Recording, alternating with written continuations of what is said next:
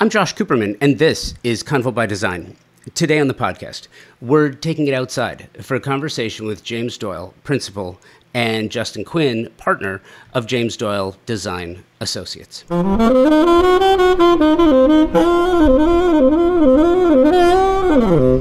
James and Justin have the stated goal to create beautiful and innovative landscapes that deliver world class design while enriching the lives of those for whom the space was crafted.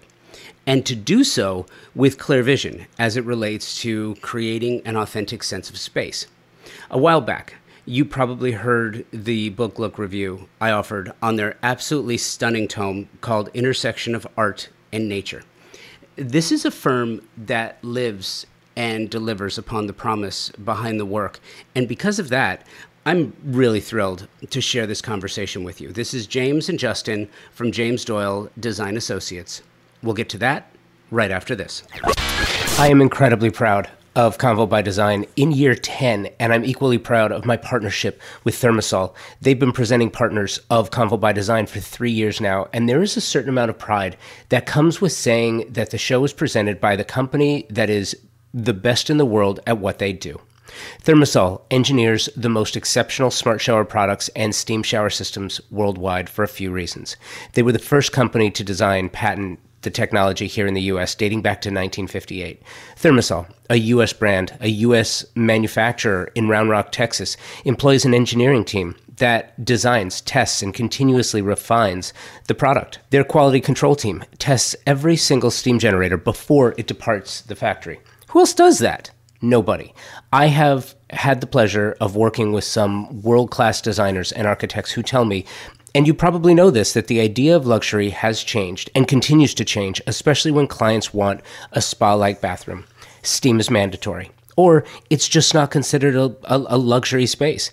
And if you want to add steam, you have one true option it's ThermaSol. And now, ThermaSol, the industry leader in steam, bath equipment, and technology since 1958, is enhancing their already stellar family of products with new indoor and outdoor luxury saunas. Available in three design configurations, each sauna is handcrafted from clear Western red cedar or Nordic spruce inspired by the brilliance of Northern European sauna technology and design. A luxury bathroom isn't luxury without steam. If you want luxury, you have one option it's ThermaSol.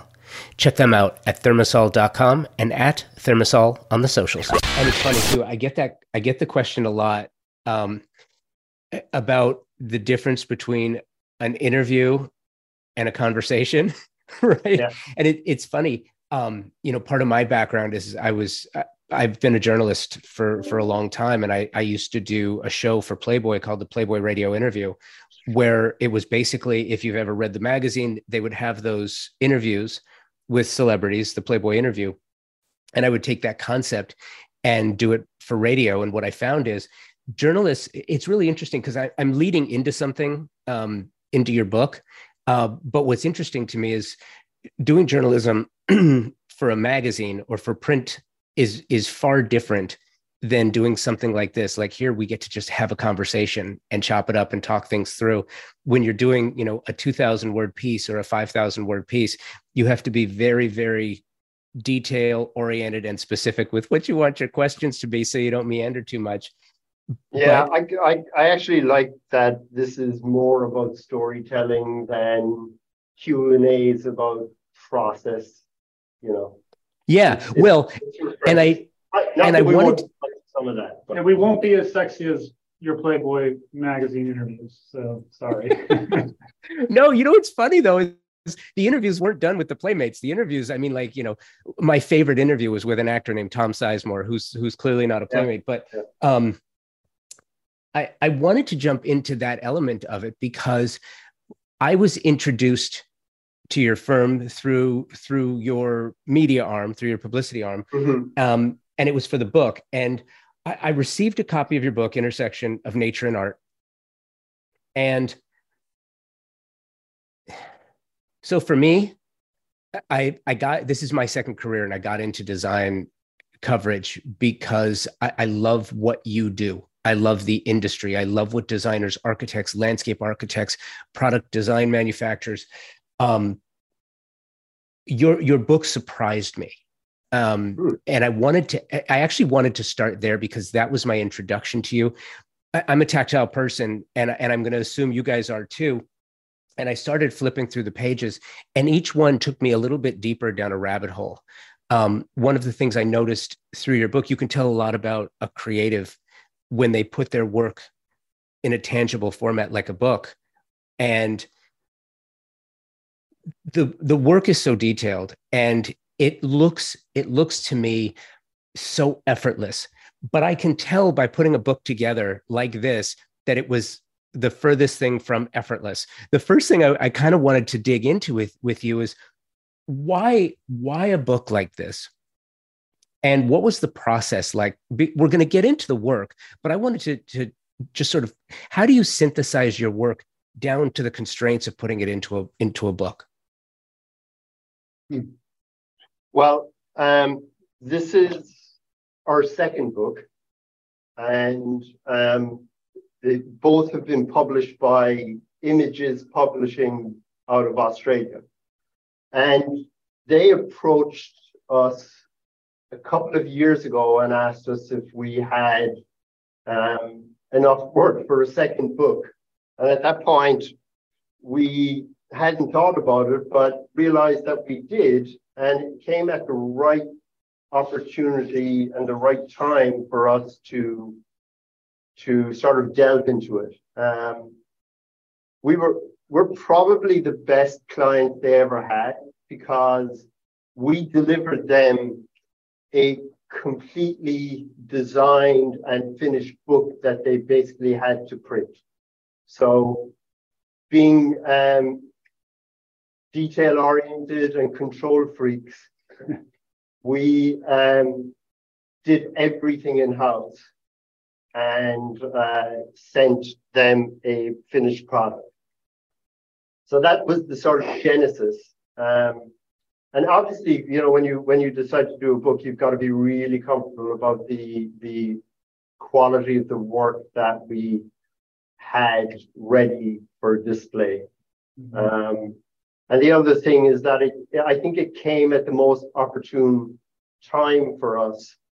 And, you know, that's one of the reasons why I wrote that opening essay called Evolution, because it wasn't just about the evolution of our work, and there has been sort of a, a, a major progress in our style, but it also relates to sort of the evolution of our business and people that we um, work with.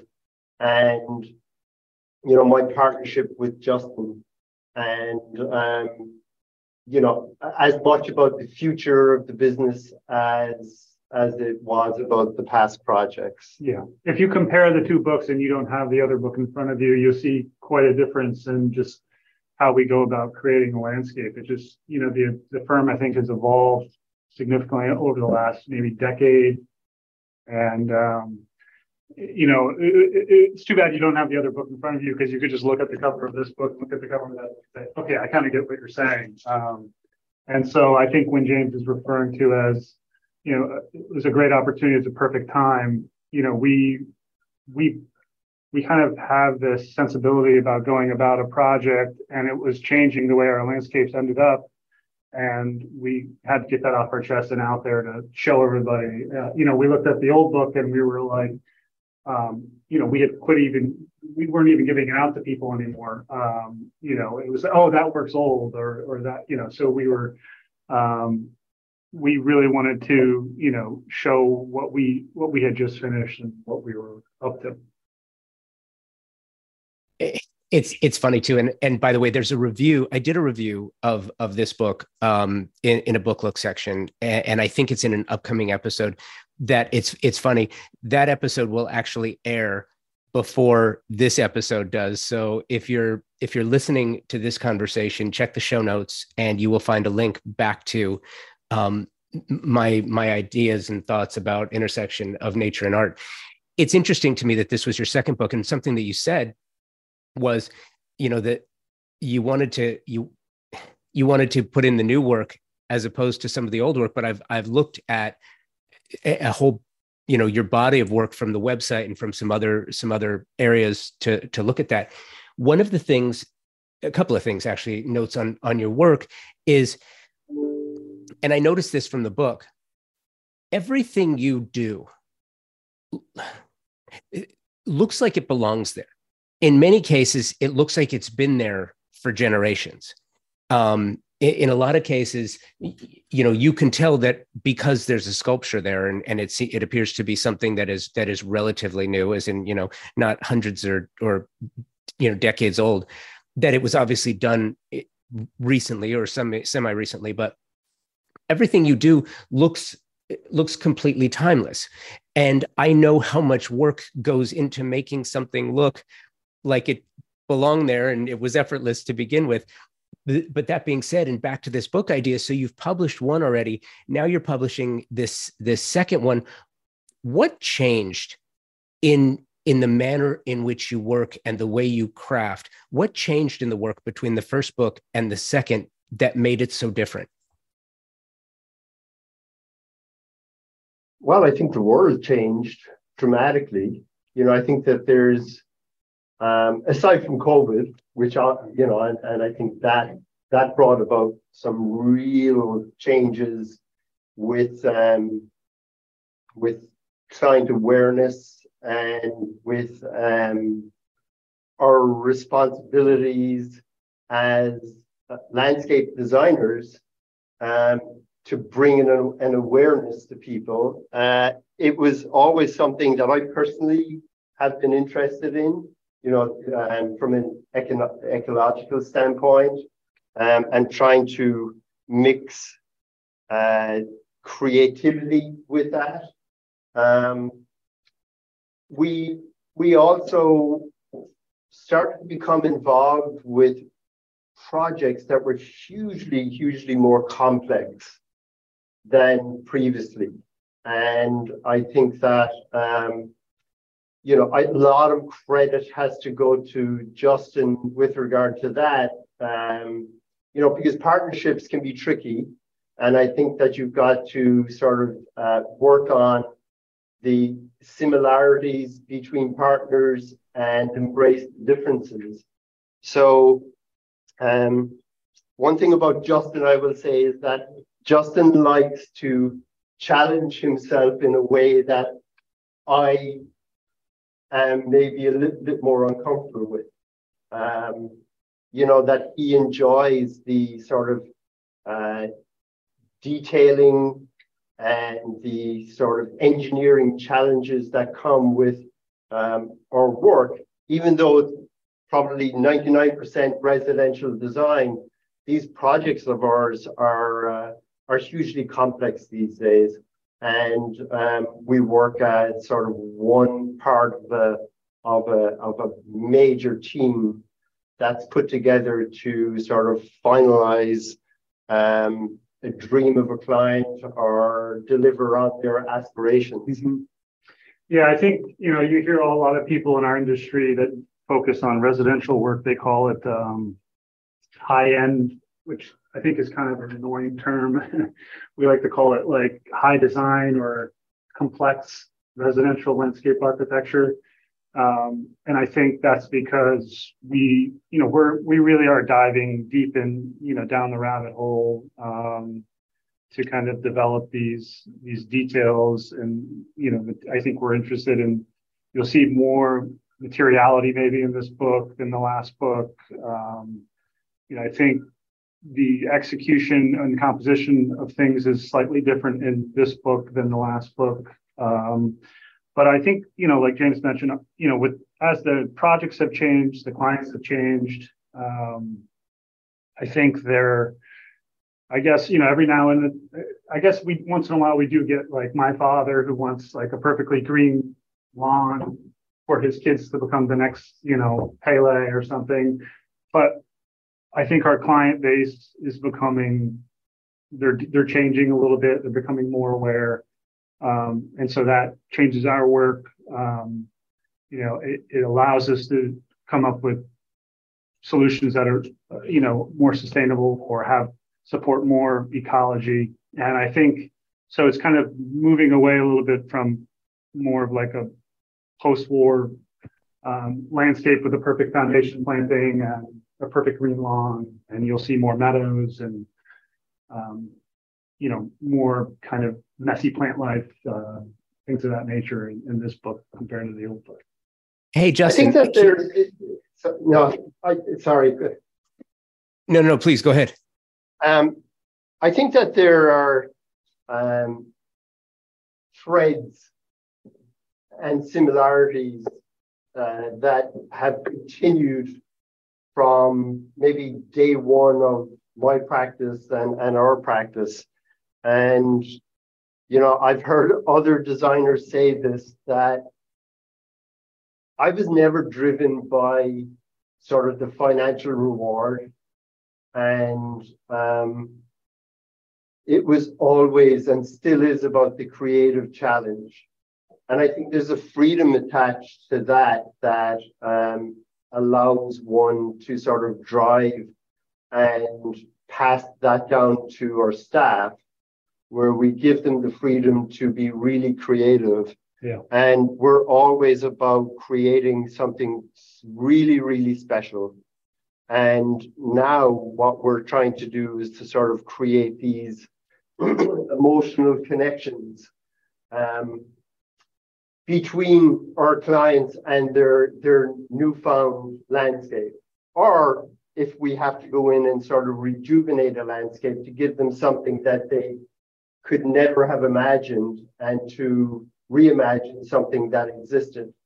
So I think there's a much more emotional um, connection between our work and sort of our newer clients. Um, and that's definitely been a major change. I think, you know, as we get older, our clients get younger, but they are certainly, they are certainly aware. And I think we've been lucky that the one thread is that we have clients who um, I would class them as high profile clients that have the um, financial wherewithal to spend a lot of money on on that sort of outside realm that has become hugely important. And the other thing is that I think the world of landscape architecture has become much, much more prominent over the last decade and much more important than it was perceived before. Look, I totally agree with you. I was going to backtrack on a couple of things. Uh, Justin, you had mentioned that uh, I think you said your father, for example, wanted the perfect the perfect lawn so that his kid could be the next Pele. Were were you the next Pele designate? Is that what I picked up from that? No, no, no. I just I just uh, you know, growing up we had the perfect green lawn and uh it's no, funny and, actually. Go ahead. No, please.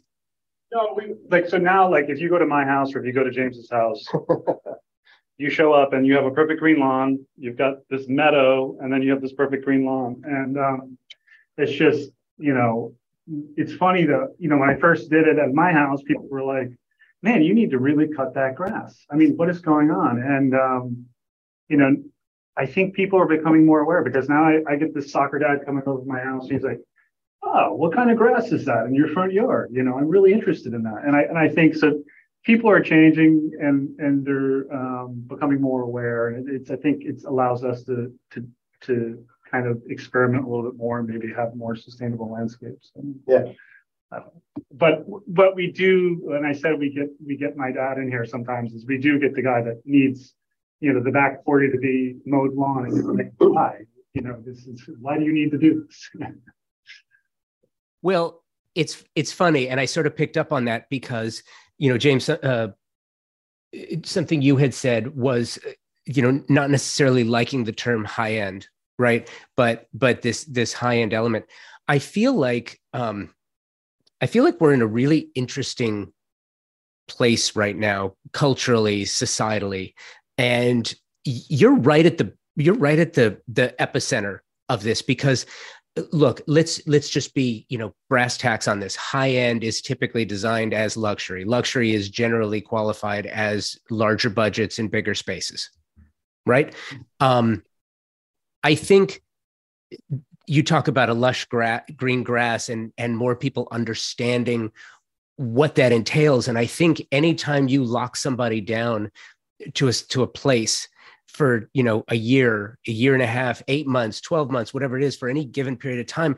And i i think about the manner in which i relate to landscape and exteriors now because living in southern california during the pandemic you know, living at the beach. So I was living at the beach, small footprint, 4,000 square foot lot with a, you know, a 1,200 square foot house.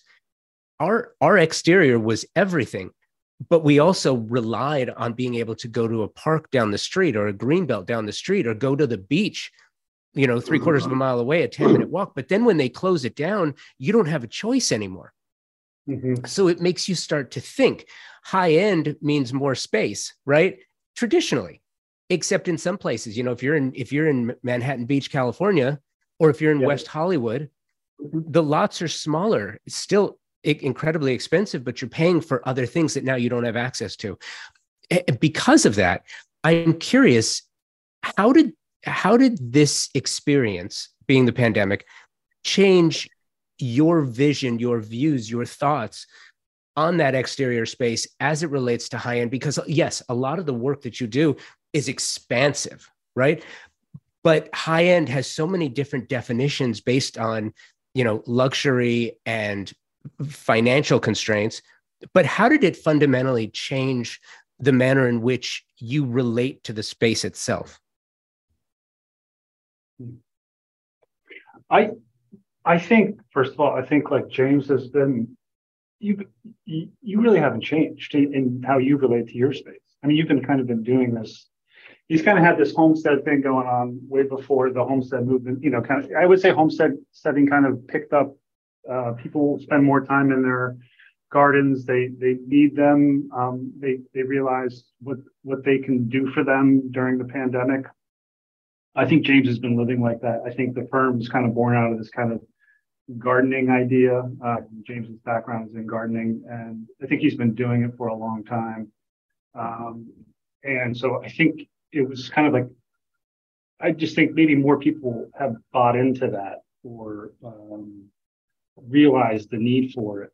Um, yeah, well, I, you know, there's there's this term in business where people want to scale and scale up typically and, um, you know, we get to work on properties that could be a thousand acres, 70 acres, 22 acres.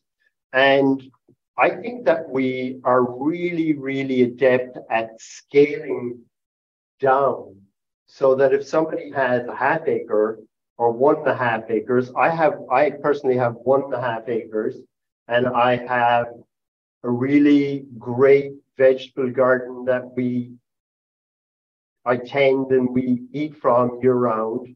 I have um, it's it's almost like a little farmstead. I have chickens, fresh eggs. I am a beekeeper. I have a meadow, and yet I do have you know sort of the more traditional aspects of a garden in large herbaceous borders, um, and there is this intersection of nature and art that's quite dramatic with um, with my landscape. And you know, I think that we strive to give everybody something special, whether it's 0.3 of an acre or 300 acres. And um, I think that's one of the major skills within our office that we sort of deliver to our clients. You are listening to my conversation with James and Justin from James Doyle Design Associates.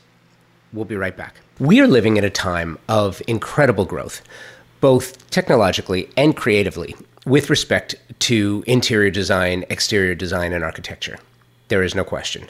There are companies thinking differently about the business of design and how to make products super serve those for whom they're being made. One of those companies, and one of my favorites, is Moya Living. Designer and fabricators of some of the most stunningly beautiful incredibly durable, and highly functional kitchen, bath, and outdoor kitchen cabinetry on the market today. Powder coated steel with stunning lines vibrant colors to fit any design style or aesthetic, a history of designing cabinetry for the scientific community, so you know it's been tested in some of the truly the most harsh conditions available. Moya O'Neill is the CEO and founder of Moya Living. She's the inspiration behind the design. Designers, their specification process is so simple, it will make your job so much easier. Check them out online through the socials at Moya Living, their website, moyaliving.com, and in the real world, their live kitchen showroom in Fountain Valley, California. The Institute of Classical Architecture and Art Southern California chapter is a forum for professionals in the industry and enthusiasts to come together, share their love, and show their commitment to the timeless principles of beauty, proportion, and observation that are embodied in classicism. Their members include renowned architects, designers, landscape architects, builders, students, artists, and creatives from every walk of life. It's a wonderful organization designed to celebrate the unique regional identity of Southern California and help develop the careers of the like minded. If you're interested in joining or would like to learn more about sponsorship and support for the ICAA Southern California chapter, please email me, convobydesign at outlook.com. Curious too, the and it's interesting to have have views on timeless design right because certain certain elements you can incorporate adjust change um, differentiate based on new new projects the one thing that you can't do is account for changing climate environments interiors doesn't it that doesn't really affect a, an interior designer or an architect uh, as it relates to the interior layout of a home. I would imagine this directly affects you. It directly affects the work that you do. And I'm curious as things continue to change in real time, how does how does that change the work itself? How does that change the way you view it? You you have this this view of of of the work and what it means and what it should mean and stand for but the practical application it has i imagine it has to change to some degree when you have different you know different factors that are changing in real time how do you account for that well maybe we can talk about some examples of things that have happened.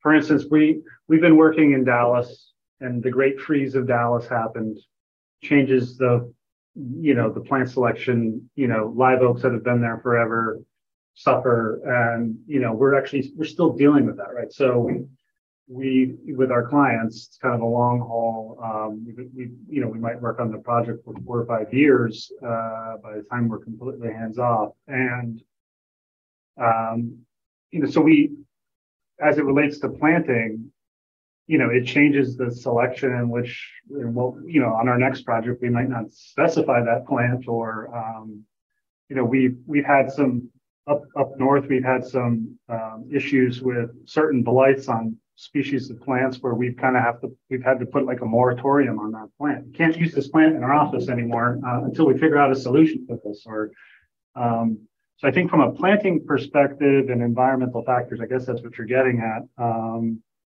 I yeah, I think we we we talk about it in the office. Um, but but I think that these challenges um, existed yeah. before people became aware about climate change. I mean, they existed for us because our landscapes evolve and continue to grow after the client has finished the interior decor, the architecture is somewhat static, and our landscapes um, will change, live, sometimes die, ever evolving. and we, we, we, we have to have the vision to sort of see the future and see what will be ahead of us in 10 years time. So we we kind of have always have had to design for that. Um, with my background in horticulture and sort of this plant uh, expertise and horticultural knowledge that we have within our office, it has allowed us to um, work across geographies. And there, there is that one chapter in the book where you see projects from um, Florida to California to France to Italy, um, Ireland, and they all bring about different challenges, um, and a lot of them relating to our work are sort of climate and um, plant palettes. And so we have to use the right plant for the right place. And you can't do that without having this, you know, horticultural expertise. So we've always had those challenges. And um, I think what's been what's been great about this career for us is that we have broadened our horizons over the decades. And even though we're based in Greenwich, Connecticut, which has been a, a really a wonderful base, we we work across the globe. I mean, I've I've been to sort of the Middle East. We've worked across Europe. We work all over the U.S. And um, and if you boil it down, what works here in Greenwich, Connecticut, does not work in northern Connecticut, or um, I think I mentioned in the book that something in inner city Dublin is going to have a completely different plant palette to southern coastal Ireland, which is subtropical. And um, and then you add the complexity of climate change on top of all that. Um, that our our specific zone here in Greenwich, Connecticut, has changed from a zone six to a zone seven, which sort of expands the plant palette that we get to use.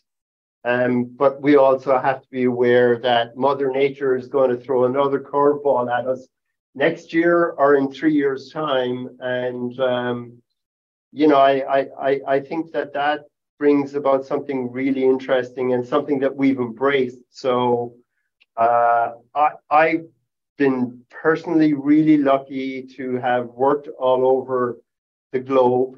And I think everybody in our office now gets an opportunity to travel. And um, that expands beyond landscape design because we get an opportunity to work on historic projects. We get an opportunity to work on projects that have um, different architectural ranges from um, traditional important historical buildings in the Northeast to something much more uh, contemporary in Los Angeles, for instance. If if you both had to, and this is the hard part, and I and I totally get this. If you had to choose a favorite project and and let's narrow it to the book it to the to the new book if you had to pick a, a favorite project from that which would it be do you think justin you're going yeah, through now we have to agree Um, no no no absolutely we, we not Should, we should both pick. I I think I mean I could probably answer that and change my mind next week. But um, for the sake of an answer today, uh, there's a project in Martha's Vineyard um, I think it's actually the first project in the book. And, uh, you know, I would base that, my answer, on the fact that it, it is with one of my favorite clients. And I've worked for them in other locations. But it was a setting that allowed us to sort of, um, uh, it's a coastal setting so um, that threw up opportunities. It was a wonderful um, low slung shingle style home that I admired. It was with an interior decorator, Victoria Hagan, that I admire. So the team and the craftspeople working on it were exceptional. and then I think that um, we were able to sort of combine the facets of our work that uh, have worked for us for decades, which is sort of a um, combination of structure and uh, uh, juxtaposed in a very natural um, environment. So we've got the coast, we've got meadows, we've got heavily detailed outdoor entertaining spaces, and then um, something else that we've become quite well known for is our uh, design of swimming pools and water features that we don't just give our clients the generic swimming pool or water feature that we strive and challenge ourselves to come up with sort of something bespoke, something unique, and something really, really special. I did not work on that one much, um, so that is not my favorite one. no, for me, I think it's it's also like I think about the process and what led up to the kind of the project. Obviously, James mentioned the client that has also something to do with it. Um, I like the Amagansett project. It's in uh, Long Island. It's a, it's also a coastal project, but I think you know that that design when we did that design, we kind of both worked on it. It almost began as kind of a napkin sketch. Yep. You know, it was it was really kind of it's really a conceptual project that got built, and and so it it, you know, a lot of these projects that, you know, you go through this conceptual phase, then you go to this development phase, then you go to this construction phase. Um, on that project, we kind of shortcutted that and we went straight from this concept into construction. And I think you see a little bit of that in the landscape uh, on that project. It's super simple. Uh, the plant palette is super simple. And, you know, so it, it's almost that concept car that, one that, you know, you sometimes you see that concept car and you're like, wow, that's awesome. And then you see the production card and you're like, oh, I don't like it as much. And I feel like that one is a little bit more of a concept landscape and um, I like that one. Yeah. This yeah. is um this is Bluff Road. Yes? Yes. Yeah. Yeah. Um, I, I like that one too very much. And what's what's interesting too is the the elements that you've incorporated into this. You know, again, I, I see the I see the pool, you know and that's that's obviously a hallmark right and and yeah. there's a there's an outdoor conversation pit and one of the things that I, I think speaks to the to the work as as i've seen it is you know it feels to me like in some cases you're approaching the exterior space in in many cases as an interior space. So you've got you've got a fire pit which which really uh, almost has more of a feeling of a fireplace to it surrounded by seating. And you could you know when i look at that that speaks to me as i can envision my family sitting around that outdoor fireplace having a conversation about the day you know just sort of relaxing with the family and friends and and enjoying the space which is ultimately what it what it comes down to is that it, it, being from southern california you know we talk about bringing the outdoors in mm-hmm. a, a, lot, you know, or back to the 70s, right? But do you also have that conversation of bring, bringing the indoors out you know to to look at an exterior space as perhaps you know the, an extension of the indoors because you mentioned working with with with victoria and working with an interior designer how does that how does that relationship inform the work as well and i'm sorry i threw like four questions at you but i'm just curious because it's all you know looking at this project I, I really do I really do see that. Yeah, I think I mean I think that's I think we've been working, you know, sometimes let me let me put this way. I, am not gonna be able to answer all four questions at once, but um, one thing is the way the process works is, you know, we get this what should is some version of the floor plan from the architectural team. Maybe the interior designer is also involved in that creation we get that drawing and you know in our office we always have the first floor plan on our drawings because we're thinking about the relationship and you know in some climates it's not you you might not be thinking about the actual literal connection like oh i'm going outside and i'm sitting in this space you might be thinking about okay i'm sitting here in this room and i'm looking at this view or um, you know what does this view going to look like in in february in connecticut or new york or something Um, but I think we're constantly thinking about the architecture. We're fans of architecture. Architecture. Um, you know, we learn a lot from looking at these different floor plans. We study those floor plans, and then we, you know, we have preconceived notions too about like what's proper for outside of this type of room. You know, the master bedroom suite. You know, outside of that, you know, a client might want their own private shower or their own private outdoor spa. Or we did a project in um, Santa Monica um, with Howard Backen, um, and there's this total indoor outdoor. I mean, you basically it's a, it's a it's a, it's a, it's a post, postage stand. Yeah, it's a tiny little lot, but you you basically open the doors of the the master bath and you're and you're outside. I mean, I would I would almost be uncomfortable being naked in that space, but the client is not. So, um, but it you know so th- that is constantly a, a threat in our work. Um, I feel like if you're not doing that, then you're not really doing really not doing your job. Yeah, I think what's interesting is that the two projects that we we sort of picked are are actually um, vacation homes. So the clients don't spend the whole year there.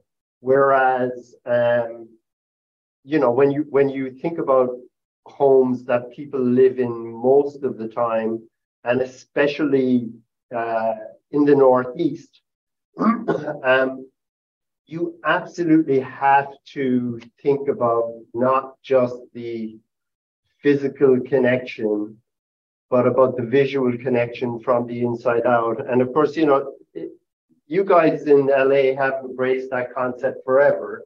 Um, and, and, you know, it's it's it's always been on our radar, but you know, it's again, you know, when you set up something like a focal point, uh, and another reason why art is so important to us in the landscape is that that um, that visual from the inside out um, in the winter with specific lighting can create this master masterful sort of um, you know strong amazing visual effect that lasts throughout that season and changes as the season evolves. Um, you know, so we're also thinking about four seasons when we when we think about these connections. It's mm-hmm. forever evolving.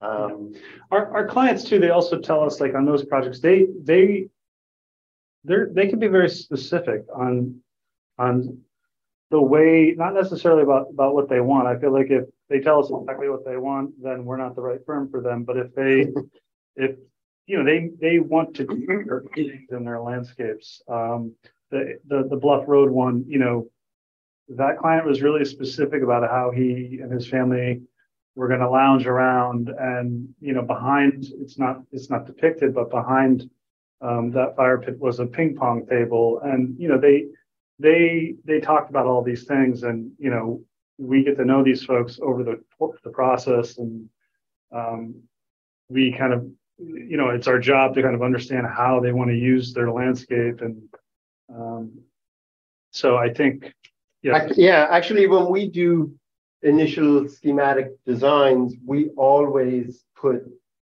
furnishing plans on the schematics just so that people understand the um, scale of these outdoor spaces. And, um, you know, some of it is educational. You, can, you know, give them an opportunity to envision themselves dining in the space if you put a dining table there, or a fire pit, or a, um, a lounge environment. So, uh, yeah, I mean, I think that we've always been thinking about those connections. Actually, there, there is one project in the, in the across geographies, and it's um it's an old chateau in France, and the visual connections, and historically, it's always been this way, where um, Louis would have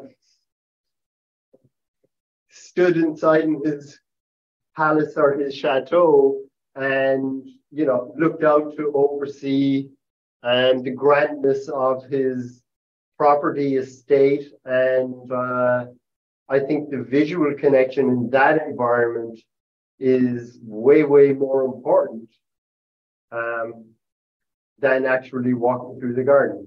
It's it's viewed from every window, every floor, and so we always have to think about the views not just from the first floor, but from from the master bedroom upstairs as well.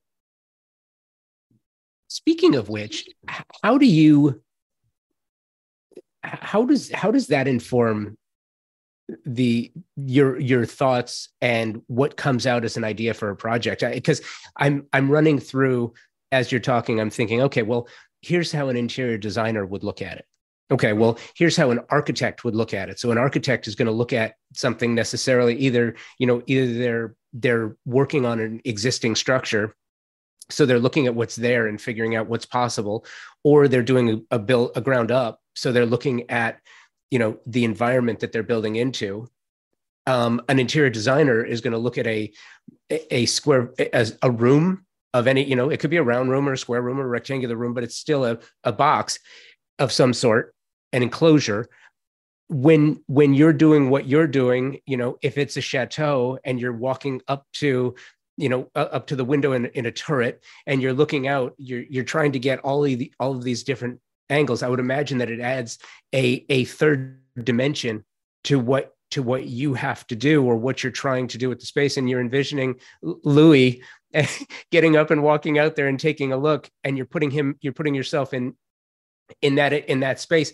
I'm just curious when you start from square one what do you do? Do you do you go out with drones so that you can get a, a higher vision? Do you do you just walk it? Do you after the conversation I, I find this fascinating because the the the creative process having spoken with as many creators as I, as I have the creative process always surprises me how how others do it. I'm just i'm fascinated by the process well I, can, can i can i just explain like sure the differences yeah i think yeah but it varies significantly yeah. depending on so i think what's really interesting and we talked about this yesterday is um, that we have very different creative processes, Justin and I. Um, and and they're, they're, they're hugely complementary, but a lot of the time we work separately.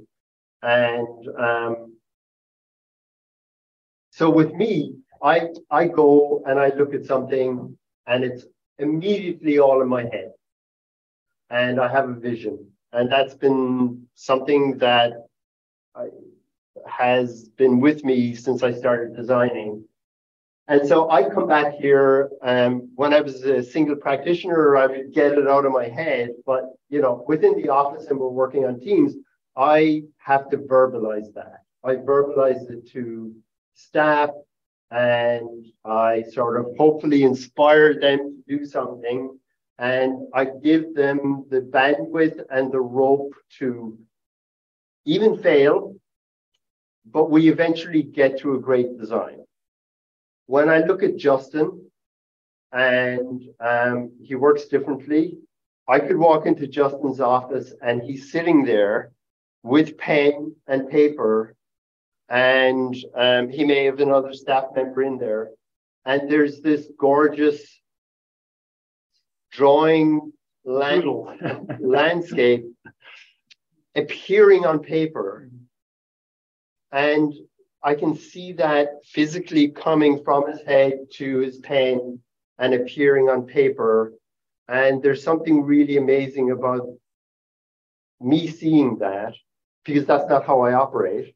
Um, and that's a huge difference between us. I think he's a great illustrator. Um, but we both convey these messages very clearly yeah. to our staff. Yeah, and I and there's like another layer that t- to that too. We have like, you know, we have a super talented uh, group of people working here. James kind of touched on it. We give them a lot of design autonomy. We mentioned earlier that like kind of design rules. So if you have a good idea, it doesn't doesn't matter where it comes from in our office, it, it, it sticks. Um, and so, you know, everybody in the office, they kind of have their own different process on top of that. So you know, we we may have uh, some ideas and, and start some idea thinking for our team, but then they take things and they all do it completely different themselves. Um, I wouldn't, I would say there's some commonality, um, but I think everybody goes about, like you mentioned, and you find it fascinating. Everybody has this kind of different way of getting to it. Um, specifically, you know, you said something about drones and stuff like that. I mean, technology is always changing. Um, I at one point thought I was re- a real savvy technical person, but as I get older, I realize I've become dumber and dumber as it relates to that. Um, but we do have, you know, folks in our office that can model things in 3D and show us, um, you know, different viewpoints that we might not have been able to see. I mean, oftentimes we use those visuals to kind of convince our clients um, and, you know, but I think, you know, generally we start and plan like most design teams do, um, really simple, uh, you know, kind of layouts of something.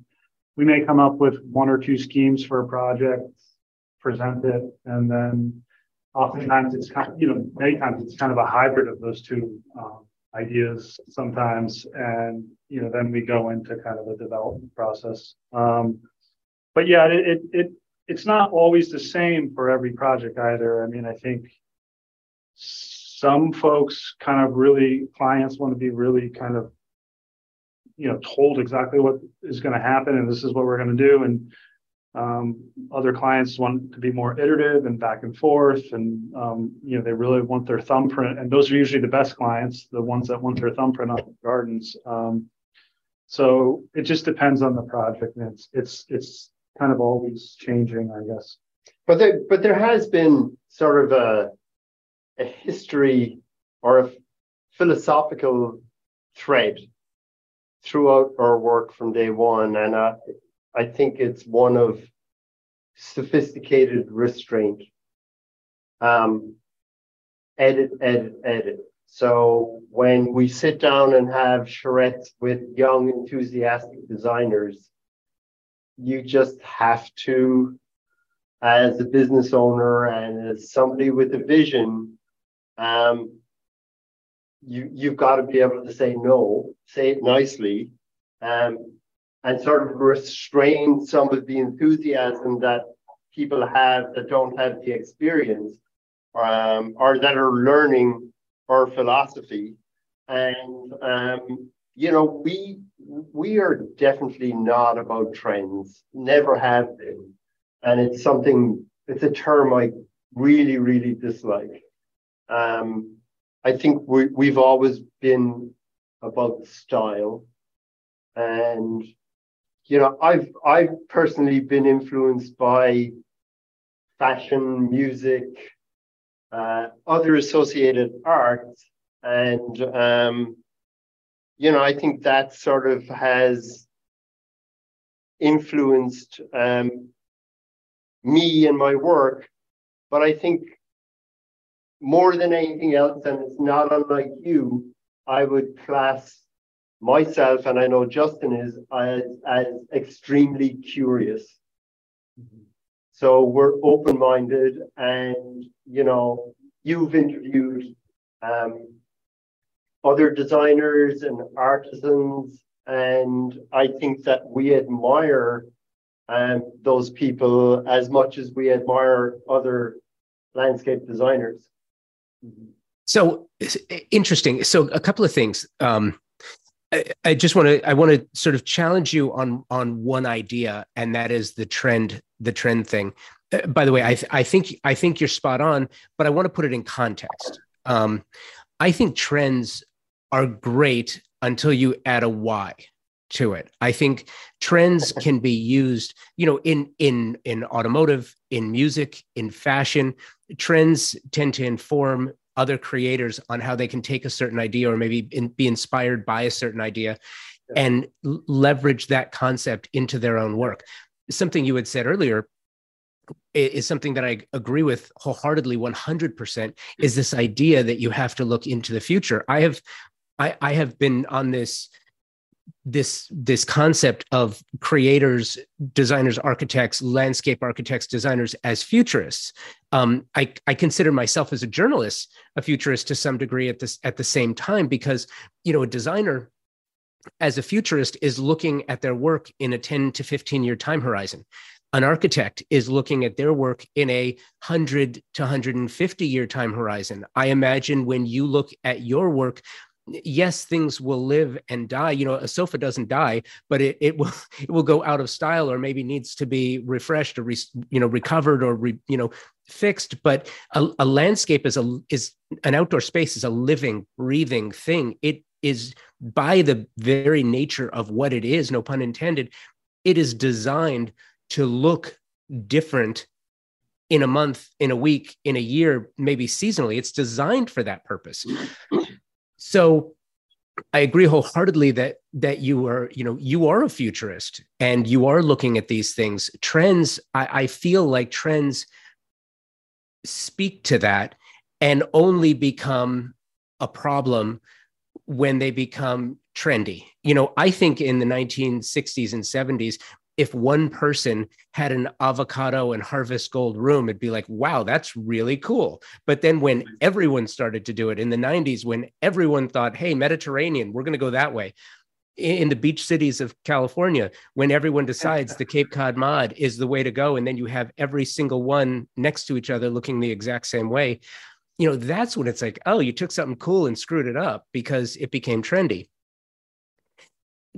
do you find yourself sort of fighting with that? Or how does how do you deal with that? Because oftentimes you know trends appear in fashion automotive music the things that you mentioned because they're good ideas. It's when someone bastardizes them and makes a mass mass market that it becomes a problem. I mean i think a goal of ours is to create work that other professionals, uh, one of our goals, or one of my goals, is to create work that other design professionals look at and say, "Oh, that's a great idea. I'd love to do something like that." Right? And so there's a trend. I guess you can argue that's a trend. I think, you know, these, you know, you see it like this time of year. You see all these magazines put out the 2023 trends, garden trends of the year. You know. Oh, I hate that. I'm with you. And, if that's what you, I hate that so you so that kind of gives the term trend a bad name, I think. Yeah, and, you're right. And so I think for us, like, you know, we want folks to pick, you know, ideas and concepts that speak to them or have a reason, um, you know, or grounded in some narrative or um, not just because, you know, uh, that's going to get you an extra buck on your resale because it's trendy or I don't know. Um, well, I mean, in, in our world, let's just say a fire feature or a fire pit is the trend. Yeah. I think it's our job to quell the importance that our client is putting on something like that. And it's not that we won't deliver it to them, but we will do it in a creative way that may be more timeless than something that's going to look terrible in four or five, ten years time. You know, we, we we're we're in we're in a trend here architecturally in the Northeast where everybody wants this black and white farmhouse. And believe me, it's going to be dead and done, you know, before 10 years time. And um, soulless black windows yeah. everywhere. You know so I, I think it's our job to curate um, people's thinking and open up sort of doors in their mind for something that maybe they hadn't thought about. Yeah. you know so like we can deliver what they think they want but maybe in a sort of a more sophisticated way. Yeah. It's so funny you say that. It's like uh, one one person from the neighborhood went to Singapore and saw the black and whites, brought it back, and then everyone has to have it, right? Yeah, yeah, yeah, yeah. So, it's uh, it's everywhere. Um, so funny. Um, I wanted to, if, if I could, and I I I'm almost I love doing this, but it's also it could be a little cringy sometimes. It's like you know, for years when I was in broadcast, um, I worked a lot with musicians and as well. It's like, hey, can you play that one song, or can you tell us, you know, why that song, or why you why you named the album what you named it? Um, but I wanted to ask you about one of my favorite projects of yours, um, because I absolutely love it. It's it's on your site, um, and I wanted to ask you about it. Uh, the Greenwich Modern. Mm, mm. Yeah. So I, I really do love this project. It is one of my favorites of yours for a lot of reasons, not the least of which that it, it reminds me very much of the Neutra VDL house in Silver Lake, um, California. You have you have a modern structure, but it's what what surrounds it both accentuates the the modernity of the structure itself as well as the completely natural environment. And I feel like there is this harmonious balance between the two. I've always, I, I love modern structures. I, I always have. Um, but my, my issue with many modern projects is that the exterior takes on an equally, if not more modern feel so that it, it it just becomes too stark and and cold. This is a modern structure but the the nature around it it's almost like the the the home itself sprung up from the nature around it. And i just you know not to get not to romanticize it too much but i really do love this project and i wanted to ask you about it. I think we love it too. Um, and it's a bit of an anomaly in, in, the, in that it's a good modern house in Greenwich, Connecticut. And we, we really don't have many of those. So it started with a client who wanted this sort of retirement home. They wanted ease of living. And it really began with a, an architect that we work with, Amanda Martocchio, and we admire. And of course, it started with her house. But there were existing features on that property that we absolutely wanted to embrace. And I think it's a LEED certified project also. Yeah, which is kind of uncommon for a the client was, you know, they wanted a LEED certified residential yeah. house. And this is, you know, the, that's pretty uncommon for a, a residential client to say something like that. So Mm. I'm not. Sh- I don't know how familiar you are you are with it, but it's quite a matrix to go through uh, and create a residential landscape that uh, checks all these boxes on. You know, for instance, the irrigation system needs to be water wise in a certain way. All the hardscape surfaces need to have you know a certain amount of vegetation over them to you know to reduce the heat, heat island effect. There's all sorts of uh, local plant material, local hardscape material, um, maintaining existing features, um, mm-hmm. But beyond all that, the design is um, one of the most fulfilling projects that we've done in this office for sure. And um, oh God, it's so weird about this project because the clients were retiring and this was going to be their forever home. And they went and sold it within two years and moved to Santa Barbara. right? Um, and uh, he was a major finance guy. So we went through, oh, like one of the most strenuous value engineering processes that we've ever gone through in this office to the point where I, I remember having a conversation with this client and he was like, do you really even want to continue?